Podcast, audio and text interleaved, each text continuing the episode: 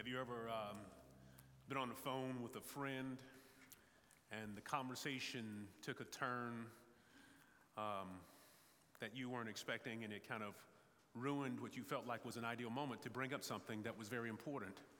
You felt like the opportunity was gone, you lost your window. Well, that's not Jesus. You ever been in a car with a friend and perhaps wanted to share something very heavy? And then you, the two of you got distracted and the ride was over and they got out and you said, Oh man, I missed my window. That's not Jesus. You ever um, had a friend with whom perhaps you wanted to share something very heavy and difficult? You just didn't know if you had the right words or knew how to fully bring it up. Well, that's not Jesus. The Lord does not call us to have perfect liturgy or perfect words or pronunciation. We don't have to be able to lay out our woes in some special format in order for Him to feel them appropriately. The Bible tells us that the Lord knows exactly what we need even before we mention it. He simply invites us to lay it down. Our coming to God in prayer is an act of faith because we are saying, God, I am trusting you to handle this. I'm not educating you on my issues.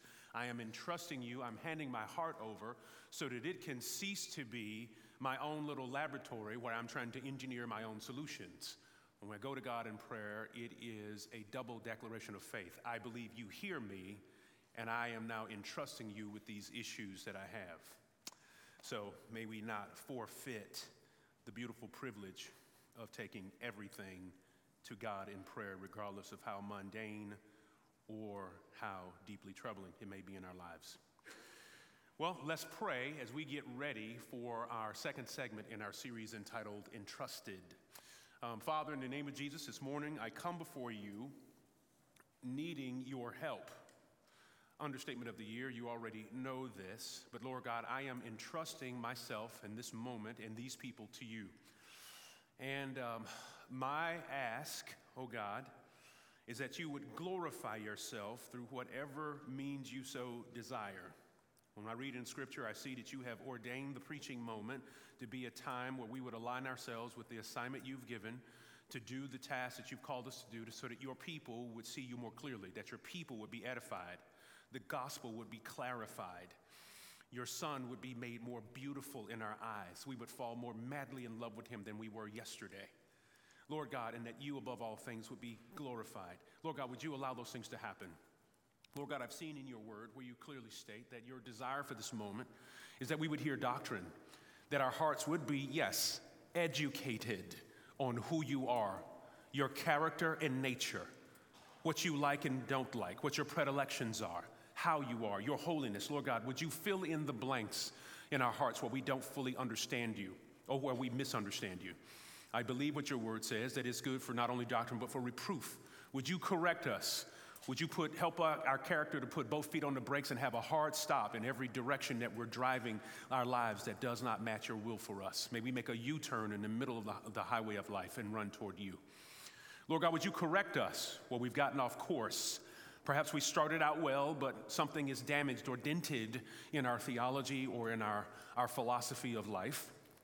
Would you, Lord God, bring us back on? Like a broken leg that needs a cast, Lord God, would you straighten us out? Set us right, and bring us to healing.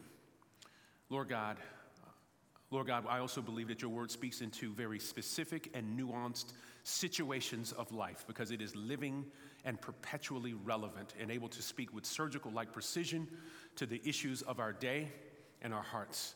Lord God, would you cause that to happen for each of us as we're listening? Lord God, would you also cause us to be more appropriately settled, Lord God, in the community of saints to serve more valiantly and to be provoked and spurred along for good works. And that we would not forfeit the beautiful opportunity to live out what it means to be a member of the body of Christ. Would you equip us and help us in all of these affairs? And it's in Jesus' name that we pray. Amen. Well, as I mentioned in my pre prayer comments, we are in a series entitled Entrusted. We always like to kick off the year uh, with revisiting our vision and mission as a church. And so, you know, our vision as a church is we want to be a church that displays the reconciling hope of the gospel. We also have said that our mission is to make disciples who are growing in the gospel as a family while on mission. And so this three part mission uh, has been broken up and serve as the template or the backdrop for today's message or for this entire series. Last week, we covered a personality, an individual by the name of William Tyndale and his um, very forward facing role in giving us the English Bible. And so that under, underlined or illustrated for us our commitment to the gospel, and that is growing in the gospel. We are made able to grow in the gospel because of a deep commitment to engage with God's word, which is made available to the American reader by the work of William Tyndale. During that same message, Pastor Ryan rolled out three personalities that we would talk about during the course of this, uh, these messages. Uh, one of which was William Tyndale, which I just mentioned. The other one was Elisabeth Elliot. You guys remember that? Some of you, many of you knew who William Tyndale was, right? Hands up if you knew who William Tyndale was, or now you do. Many of you probably know who Elisabeth Elliot is. Many of you put your hands up, a, a larger component. But how many of you know who Francis Grimke is? A few hands have gone up, but decidedly fewer. Well, in much the same way, something's going to happen in today's text. There's going to be a relatively obscure personality uh, in the course of Scripture uh, similar to that of Francis Grimke on the pages of American history. But I hope that your hearts will be helped in understanding how God uses personalities that may not have big names, but have massive impact on those around them. If you have your Bibles with you, turn with me in them to the book of 2 Timothy as we take our text. 2 Timothy chapter 1 verse 15 reads as follows. Paul talking to his disciple Timothy, "This you know that all those in Asia have turned away from me, among whom are Phygelus and Hermogenes. The Lord grant mercy to the household of Onesiphorus, for he often refreshed me and was not ashamed of my chain. But when he arrived in Rome, he sought me out very zealously and found me.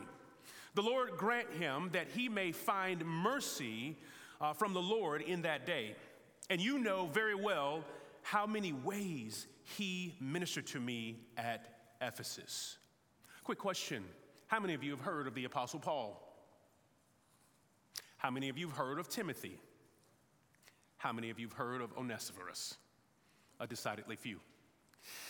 But interestingly enough, even though we've not all heard or not have heard of this character, Mr. O, as we may refer to him later in Scripture because we have difficulty kind of bouncing through his name, but Mr. Mr. O, or Onesiphorus, here we go, is an interesting character. While he is somewhat obscure to us in the history of Christianity and the pages of Scripture, his influence is obviously not obscure to Paul at all.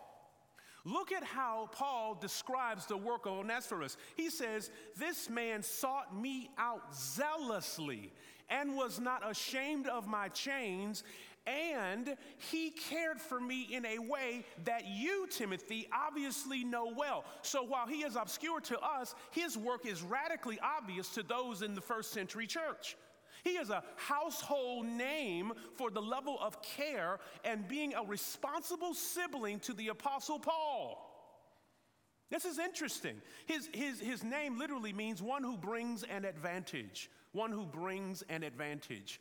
I don't know if you remember this, but in a bygone era, there was a time before the gaming consoles came into prevalence when children played outside. And when we played outside, there often were team sports that were uh, uh, uh, uh that gathered around, you know, uh, courts and uh, grassy fields and, and, and various places like that. And often, what would happen is groups of kids would get together and find the need to break themselves into teams. And so we would choose a team captain, and, and, and we would go through and start picking who was going to be on our team. And every once in a while, and more often than not, there were people in those groups who were extremely fast, extremely tall, extremely big, extremely strong, extremely skilled in the respective sport that we were getting ready to play. And you knew that whichever team picked that guy, they had an advantage. Well, Onesiphorus is that guy because his name means one who brings an advantage. I believe that the Apostle Paul, as he looks at his life, and he has been I mean, he has been, he has been defamed, he has been turned away from and abandoned by, by a whole groups of people, but more importantly, and even very narrowly spo- focused, by Phygelus and Hermogenes. This is important even in its placement from a literary perspective because if you've read your Bible, or as you are reading your Bible, because I know you are, because we're in the Bible reading plans, But if you're familiar with Paul's works, most of the time when he is talking about various individuals that he wants to mention and their impact in his life or the things that they're doing to contribute to his well being or not, they typically are loaded up at the end of the book once he gets on with the doctrine of what he wants to talk about. Anybody ever notice that behavior? But here you have the Apostle Paul loading these list of names in the front of the book, which means it's top of mind, it's weighty, and it's heavy, and it's significant to him.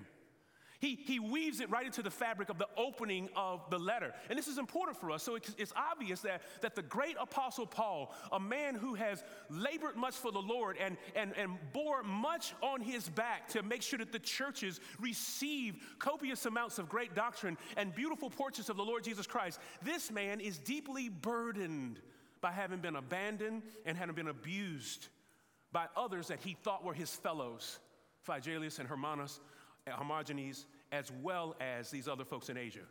But then he spends more time talking about Onesiphorus, a man who refreshed him, refreshed him, sought him out zealously, and was not ashamed of his chains. This is important to note because while Onesiphorus is an obscure character within the landscape of the Bible's history, I believe that Francis Grimke is a man of like impact who is also somewhat obscure to us as modern believers, but has incredible impact during the times where he lived. While he may not be a household name to us, he is definitely a household name to them. Who is the them?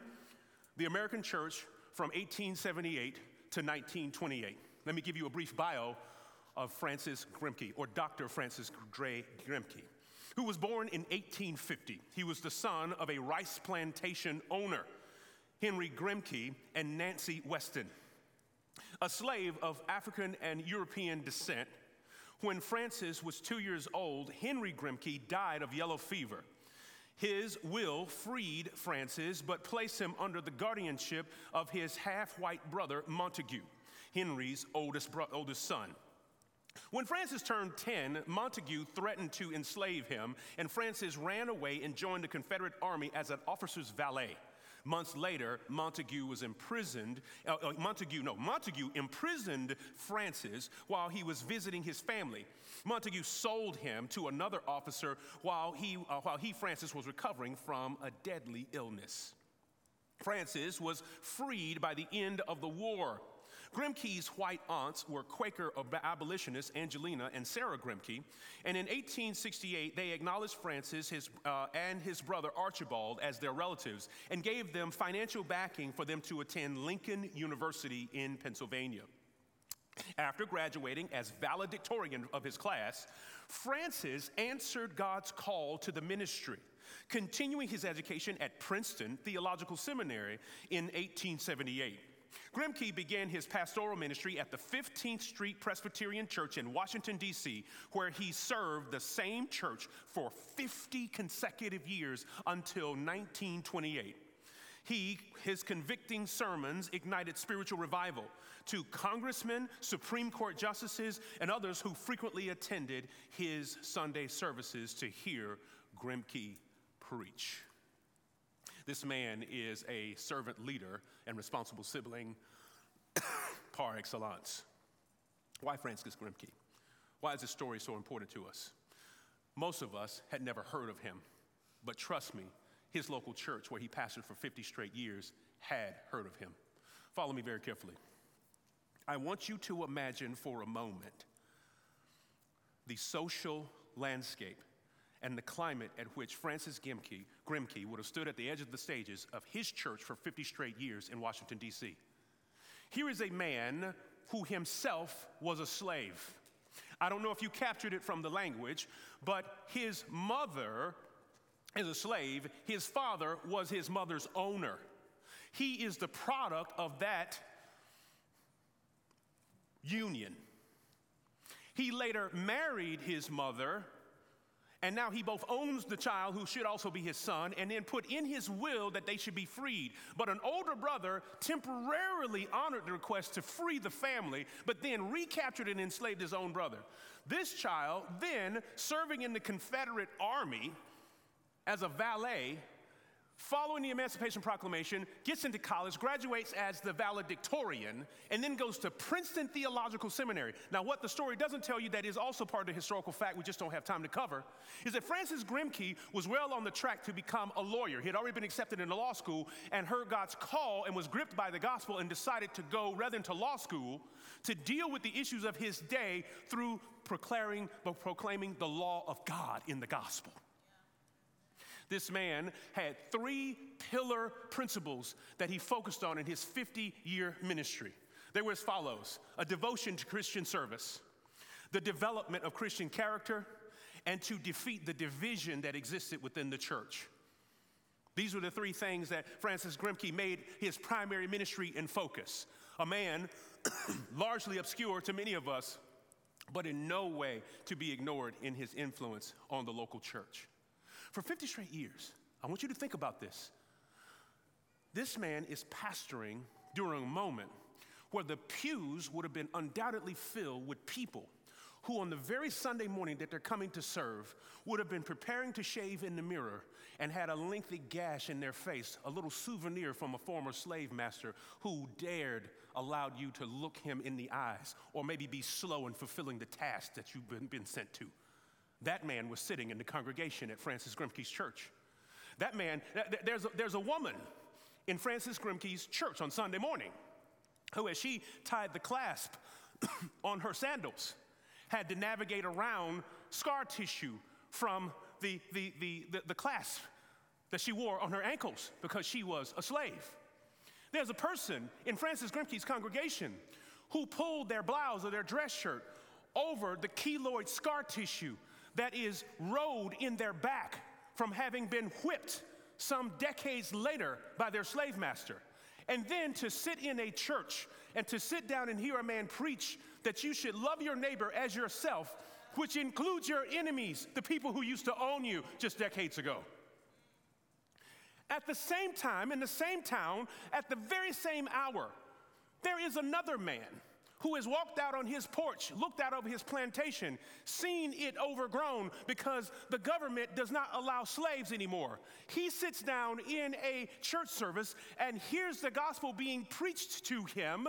Telling him that he needs to love his neighbor as himself, which includes the people that he used to own, while yet in his heart, he's still trying to get over the fact that the government has interfered in his local affairs and made his life harder. This is the social climate. So America is deeply divided at this time, unbelievably so. And here is a man who could have well chosen a career as an attorney with direct audience to those who live in Washington, D.C. to fight these ills, but he chose rather to insert himself into the fray with the gospel. This is Francis Grimke.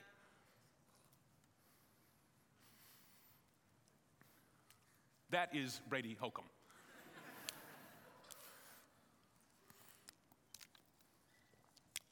So then, what of this uh, commitment to being a responsible sibling or even a servant leader? I want you to take note that when it comes to a devotion to Christian service, how easy it would have been for Francis Grimke to be overwhelmed by the cultural narrative of what he should be doing with his life. Hey, you're a, you're, a, you're a former slave who's now been afforded an incredible opportunity to be enrolled in one of the great prestigious, prestigious institutions of our land. Why don't you go on and be an attorney? Can you imagine that narrative? But those who are devoted to Christian service understand that sometimes being a servant leader means that we must fight the continuous gravitational pull of popular agendas and personal ambitions. There is something awesome and crazy that happens in the heart of all servant leaders, which each and every one of us have an opportunity to be, where we must fight that pull because there are multiple voices telling us to do work that is far more personally aggrandizing and also more noble than what God may be calling us to do. Francis Grimke, who chooses to be a preacher rather than a lawyer, he has to work against the cultural narrative. One of my great mentors told me this. He says, Rod, when you're good at something, everybody's got a spot for you on their team. They'll always have an assignment for you, but you had better be well dialed into God's assignment, or you'll end up doing dutiful work that was desperately below what God called you to do. Francis Grimke didn't follow the cultural narrative. Francis Grimke, even in the mirror, obviously would have had to look and to deny the personal narrative. Look at this unique opportunity I've been afforded. I've graduated at the top of my class from Lincoln. I had the option to be a theologian or a lawyer. I've got into Princeton. If I can get into Princeton, I can get into anywhere. I'm certain that he had to suppress the personal narrative to pursue a more lucrative kind of life. But he chose the Savior's narrative. The scriptures say that while he was contemplating going to law school, he chose the call and the grip of ministry. If you've ever talked in detail with a person who felt the grip of ministry, it feels wildly counterintuitive. Typically, people who are pressing in and doing well in a variety of different areas of life and could be used in a variety of different contexts, they then feel this uneasiness that God is calling them to do something that they themselves don't feel fit or qualified to do. But they say, Well, Lord, I have to obey you, even though it seems to go against the grain of what every fiber of my being is saying that I ought to be doing based on what the culture is telling me that I am cut out to be and do. This is Francis Grimke. I believe, going back to the Bible, that Onesiphorus would have felt a sense of that. Notice how the scriptures say about Onesiphorus or Mr. O. Notice how it says that he was not ashamed of Paul's chains. And you have this, the, the, the culture has ran away from Paul all that are in Asia have abandoned me. And you got these two guys, Hermogenes and Phygellus, who have left him. Certainly, when Onesiphorus heard this, he could have clearly said, That's the Apostle Paul, the person who people, he's not in favor right now. He's not a popular personality. I don't want to be aligned with him. Certainly, there's something else that I could be doing myself culturally. I'm certain that there was a personal narrative that would have prompted Onesiphorus to not want to hang out and to refresh Paul, but he zealously sought him out and sought to minister to him in a variety of different ways. What narrative was he under the influence of? He was not under the influence of a personal narrative to preserve self or the cultural narrative to go in and do something else, but the Savior's narrative to go and serve someone else. A devotion to Christian service. Where would Onesiphorus where would even the Apostle Paul, despite the fact that he may not have had uh, all popular seasons in life, where would the Apostle Paul have gotten his motivation to serve in this diligent way? What well of theological uh, uh, uh, profundity would Francis Grimke have been drawing from to, to provoke him to serve the local church at such a divided time in his country when he could have been doing it in much more fruit, financially equitable ways? Well, I'm assuming that they may have been drawing from the example of Jesus. You see, Jesus not only preached the idea of servant leadership, he patterned it. Take a look at when Jesus preached it to us in Mark chapter 10, verse 42. I don't know where, whether Jesus had been out at the market picking up a couple of fish to be filleted and later fried with the, with the crew, but he walks in, and the disciples are arguing about who's going to be the greatest in the kingdom. And here's how the conversation ensues. But Jesus called them to himself and said to them, You know that those who are considered rulers over the Gentiles lord it over them. But their great ones exercise authority over them, yet it shall not be so among you. But everyone or whosoever desires to become great among you shall be your servant. And whosoever you desire to be of, of, you that desires to be first shall be a slave of all. For even a son, even the Son of Man, did not come to be served, but to serve and to give his life as a ransom. So Jesus preached that to his disciples. You want to be in first place? You want to lord it over your fellow brothers who's in first place? But me, the Son of Man, I did not come to be served, but yet to serve. But Jesus didn't just preach this, he patterned it with his whole life. How do we know? Philippians chapter 2, verses 5 and following. Have this mind among you, which was also in Christ Jesus, who, though he was in the form of God, did not count equality with God a thing to be grasped, but he emptied himself, taking on the form of a servant, being born in the likeness of men, being found in human form. He humbled himself, becoming obedient to the point of death, even the death of the cross. Therefore, God highly exalted him and bestowed upon him a name that is above every name, so that at the name of Jesus every knee should bow, in heaven and on earth, and every every tongue should confess that Jesus Christ is Lord to the glory of the Father. I love this passage. Oh, it's one of my personal favorites. But I want you to understand why I chose to say that Jesus not only preached pre servant leadership, but he patterned it. I refuse to say that he portrayed it. Because when you read a great sweeping passage like that, you might be uh, uh, interested in seeing, like, oh, look at Jesus. He is a servant leader par excellence. He models it, he portrays it. Ah, look at him. But I believe that Jesus isn't just portraying great servant leadership like it's some sort of fashion show, he patterns it. Because his work on the cross is not a fashion show, it's a sewing class. Here's what I mean. Growing up as a little kid, my grandmother sewed all of her own clothes. If she wore anything that was purchased already in form fashion, it was because somebody sent it to her. Uh, but, but she rarely ever purchased clothes that are already formed. She, she bought patterns. She would take us down to Pizitz, some department store in the middle of Birmingham, and she would go on the shelf and she would see a package, and pictured on the package was the outfit that she wanted, and she would buy these patterns. And if you've ever seen anybody who sews their own clothes and sees patterns, in these little packages would be these opaque pieces of paper with the shape of the clothes that you wanted to put on there. And she would take the pieces of fabric, lay them on top of the patterns, and then she would cut the clothing in the shape that she wanted.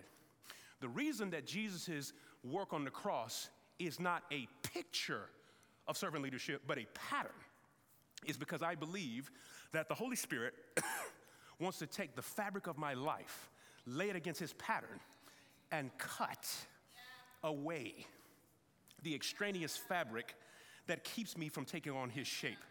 He wants to fashion me also. So, in other words, Jesus isn't just modeling it, he's patterning it. He is establishing a framework that we ourselves are supposed to follow and allow our lives to be surgically aligned with as the Holy Spirit does that work on us. That's what servant leadership is. It's not just this beautiful portrayal of Christ, it is this wonderful pattern that we are invited into to also follow and have our lives fashioned into. Francis Grimke, I also believe, based on the testimony of Scripture, was not only focused on a devotion to Christian service as a servant leader, but also development of Christian character. The development of Christian character. Here is a quote from Francis A church's value in the community does not depend on the size of its membership, but upon the quality of the men and women who make up its membership. I have very little sympathy for the craze that is now taking a hold of many churches merely to decrease in numbers or to increase in numbers. Numbers count for nothing unless the constituent elements are of the right character. It is the quality and not the quantity that tells in the work of the Lord. I believe that servant leaders are born out of responsible siblings. In other words, yes, there are people who have you know, giftings and callings and things of that nature, but servant leaders are born, first and foremost, out of first people who are responsible siblings. Whose, whose characters are being reframed. And so the, the, the, servant leader is born out of, the, out of, the, of the responsible sibling whose person and character is always under regular reconstruction. This idea of reconstruction is actually the backdrop against which, which Francis Grimke is preaching on a regular basis. But, but, but while it was the American reconstruction that was underway when Francis preached, it is the personal reconstruction under which all of us are constantly called to. The Word of God is always working in us to reconstruct us. During the summer times or when the weather is, is properly uh, uh, suitable, I often, during my lunch break, will walk from the church's office through Avondale Estates to my lunch location, and then I'll take an even more uh, uh longer path to walk back. And one of the things that I regularly enjoy when I'm walking back is when I pass by some of the more stately and older homes and I notice that there is a construction project underway. I walk by and I'll see a porta potty, a sawhorse, signage, electrical cables and wires, buckets of gravel, wheelbarrows of cement. And I'm in no way offended. I am actually intrigued when I see this because I recognize that the owners of that home have said, we refuse to let this structure still be the one it was in the 1950s. Let me ask you this Are your character under any regular reconstruction? I asked the saints in the earlier service, are you the same kind of Christian you were in the 1940s and 50s? Perhaps the 1960s? The 1970s? Has there been any remodeling? Has there been anything on the inside of you that has updated you and made you more suitable for the work of the day? Is there any reconstruction? Is anybody here the same believer you were in the 1980s, the 1990s? Or you, you can't even be the same Christian you were in 2000. Do you understand what I'm saying? You may be the same thing structurally, but are you the same thing? Are you the same model and addition? Are you operating under some kind of perpetual obsolescence because you've refused to let the Lord, through His Word, reconstruct your character and your life over time? You understand that when we were saved, we fully qualified by God's grace and work for all the rights and benefits of being a believer, but there is an ongoing sanctification that must take place. I have to be under regular, ongoing reconstruction. There must be an ongoing development of Christian character. This Christian character is the only thing that will help us live out the following. Listen to this litany of directives from the scriptures. Love one another, be devoted to one another, honor one another above yourselves, live in harmony with one another build up one another, be like minded toward one another, accept one another, admonish one another, greet one another, care for one another, serve one another, bear one another's burdens, forgive one another, be patient with one another, speak truth to one another, be kind and compassionate to one another, speak to one another with psalms and hymns and spiritual songs, submit to one another, consider others better than yourselves, look to the interests of one another, bear with one another, teach one another, comfort one another, encourage one another, exhort one another. Tired yet? Stir up one another, provoke one another, uh, one another to love and good works Show hospitality to one another. Employ your gifts as God has given you to benefit one another. Clothe yourselves in humility toward one another. Pray for one another. Confess your faults one to another.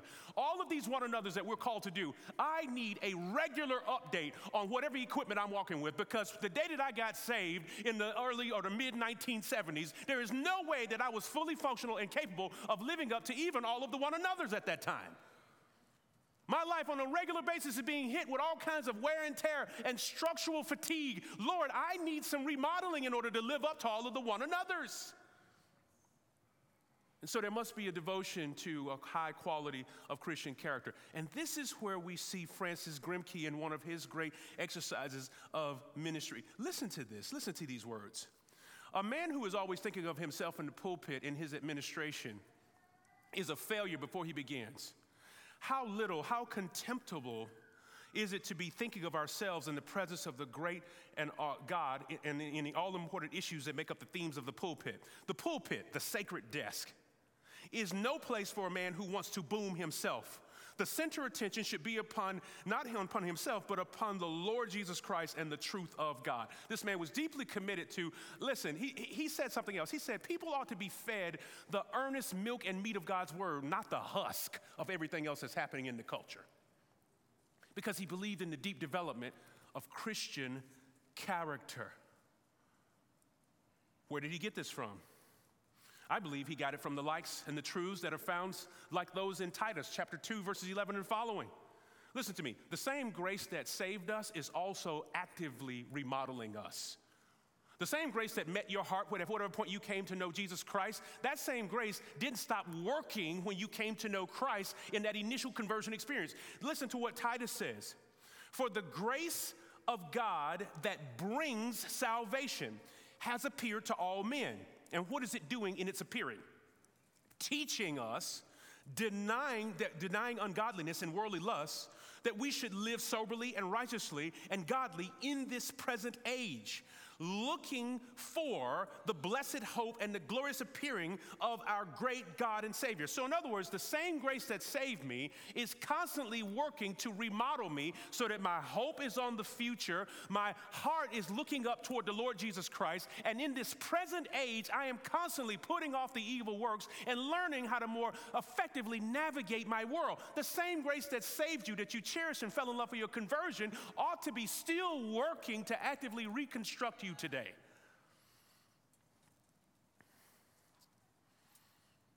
The grace does not stop at conversion because the Lord is interested, not just interested, He's committed that the same work that He began, that He is going to complete.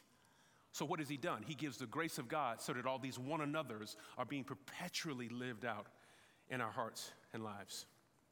there was a third thing that Francis Grimke was committed to, and that is defeating the division in the church. And oh, what a divided church he had a chance to minister to. Here's one of his quotes The church should courageously offer an alternative community that conforms to biblical principles and not to the prevailing values of the day. In his, one of his sermons, he said the following words I place my hope not on government, he said, and not on political parties, but on faith in the power of the religion of Jesus Christ to conquer all prejudices and to break down walls of separation, to wield together, to weld together men of all races into one great brotherhood. Sweeping words, but contextualize it and seat it in the heart of the person who's talking. The man who owned me had his way with my mother. And then, per his convenience, when his first wife passed, decided to marry her. And then, in his death, my half brother decided to bring me back into slavery.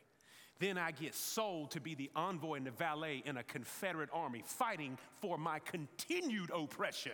And then I get sold to another person and then another person. And while I'm deathly ill, nobody cares for me and has compassion for me within this American framework.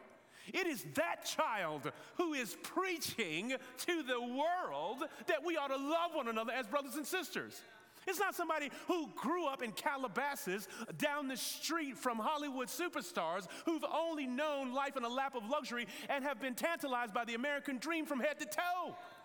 This is a man who has been deeply acquainted with the worst of what America has to offer at the hands of people who he can see walking down the street and bump into at the local grocery store. And he says, I want to believe in the gospel, which is capable of making me see that man and that woman as my sister and my brother.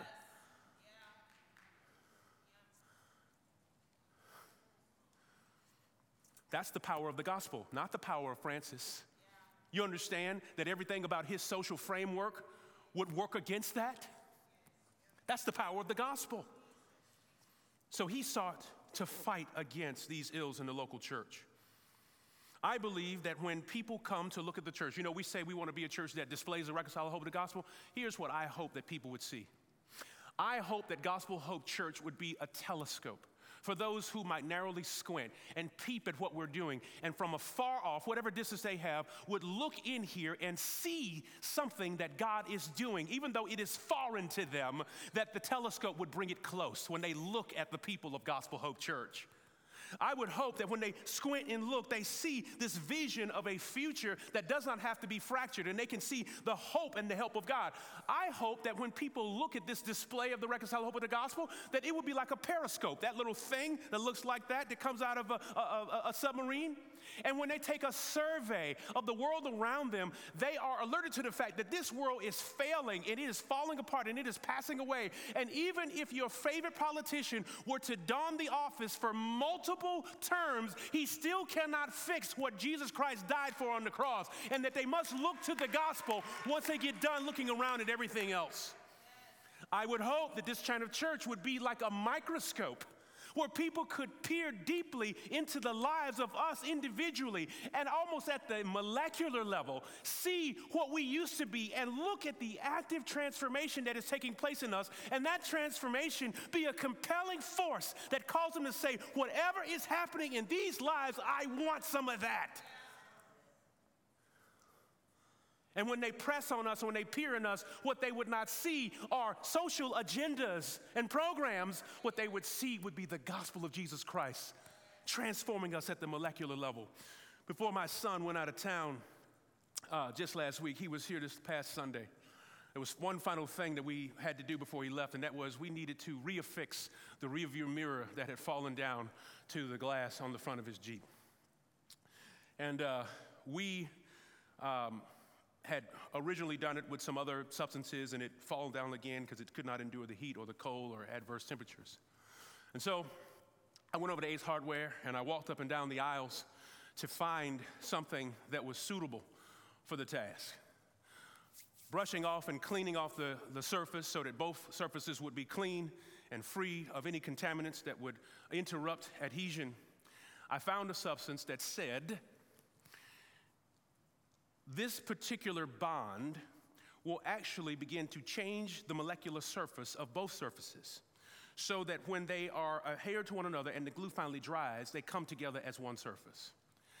I believe that what the gospel is, is it is the glue that purposes to take two things that were radically different from one another on a foreign material and change them at the molecular level so that as the gospel completes its transformative work, the two things come together and never know themselves as though they have been separate in the past.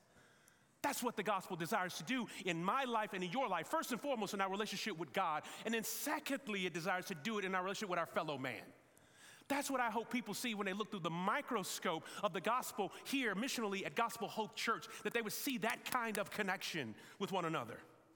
And I believe that the gospel is the only thing that can produce that kind of transformative power. Otherwise, we only live together in harmony out of compliance. This glue that we applied to my son's mirror was powerful, it was transformative, and it was transparent, and it was transcendent. It was working beyond anything else that we had bought. It was transparent. When it got done doing its work, we did not see its residue. The gospel is invisible in many ways, except for the powerful work that it does in the lives of those that it is adhering to one another. I believe that this was one of the great ends that Francis Grimke would have loved to have seen come about, particularly if he had ever come across, and I'm certain that he did as a Princeton theological graduate, the following passage in Galatians chapter 3, verses 27 through 29. For as many of you were baptized into Christ and have put on Christ, there is neither Jew nor Greek, there is neither slave nor free, there is neither male nor female, for you are all one in Christ Jesus. And if you are Christ, then you are Abraham's seed and his heirs according to the grace of God. Ladies and gentlemen, it is obvious that there is a such thing as black and white folks. It is obvious that there's a such thing, such thing as a rearview mirror and a windshield. It is obvious that there's a certain thing, a certain thing as, as, as, as, as male and female. But the power of the gospel, transparently and beautifully and wonderfully, does not deny our distinctions, but it glues us together in a way where those distinctions cease to be a distraction to the finished work of what God is doing.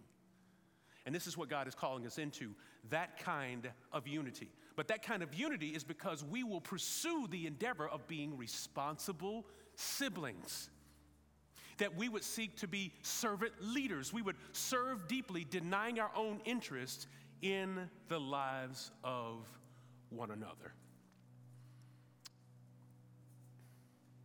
And so this morning, my, uh, my appeal in the close of this message, quite simply, is that we're going to do life as a family. It can't just be a part of our marketing collateral, it's got to be a part of our DNA. It's got to be a part of the constant reconstruction that the gospel is bringing about in our lives. I want to pray for us. Father, in the name of Jesus this morning, I'm thankful to you for the power of your gospel. Apart from the words that we preach, apart from the words on pages in our Bibles, we did not grow up at the foot of the cross. We did not grow up in Galilee, nor did we grow up in Palestine. But Lord God, the vivid reality of the gospel is at work within our lives, evidenced through personal transformation and commitment to the things of others more than ourselves. Thank you, Lord, for that visible, beautiful evidence of the gospel.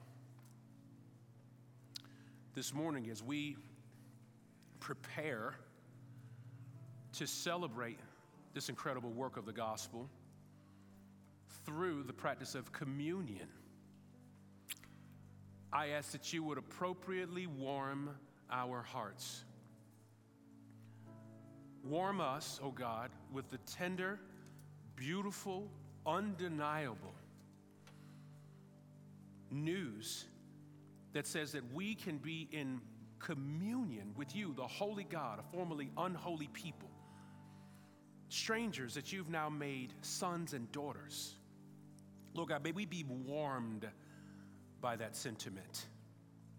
May we be warmed, oh God, by the sentiment that there is no force on earth that could cause us to become brothers and sisters, but the gospel can. And so, therefore, the person that I see on my left and right, who I do not know, whose personality does not necessarily rub me the right way, I can be, because of the power of the gospel, a sister and a brother with them. I can be, I can be brought into brotherly love with a person with whom I have an estranged relationship because of the power of the gospel. Lord God, may we be warmed by that reality. May we also, Lord God, be warned that the Lord's table is no light thing. It's no light thing. It is to be taken of and celebrated by those who know you as Lord and Savior. Lord God, we want to take of the Lord's table, of your table, in integrity and not in duplicity. We don't want to be a person, Lord God, who is actively walking in rebellion to you and take up the table. We don't want to be a person who does not have a relationship with you and take up the table. Lord God, would you warn our hearts? We do not want to be a person who is cherishing or holding on to or safeguarding sin and take of your table. Lord God, would you warm us with its tenderness, but would you warn us with its seriousness? And it's in Jesus' name that we pray. Amen. I want to give you uh, just a few moments. Um, for those of you who may not have received of the elements, let me first and foremost explain to you what's happening. The Lord's table, as you heard me pray, is a serious undertaking in that it illustrates the Lord's death, burial, and resurrection. And when we take it, we remember him and we celebrate that and say we are participants in that.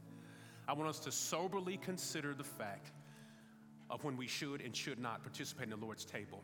I should if I am a believer in Jesus Christ. I should not if I do not yet know him. I should give pause if in my heart there is sin that I am incubating that I have not dealt with, and I should take pause and I should deal with that accordingly. I'm going to give you a few moments while the ushers are serving you.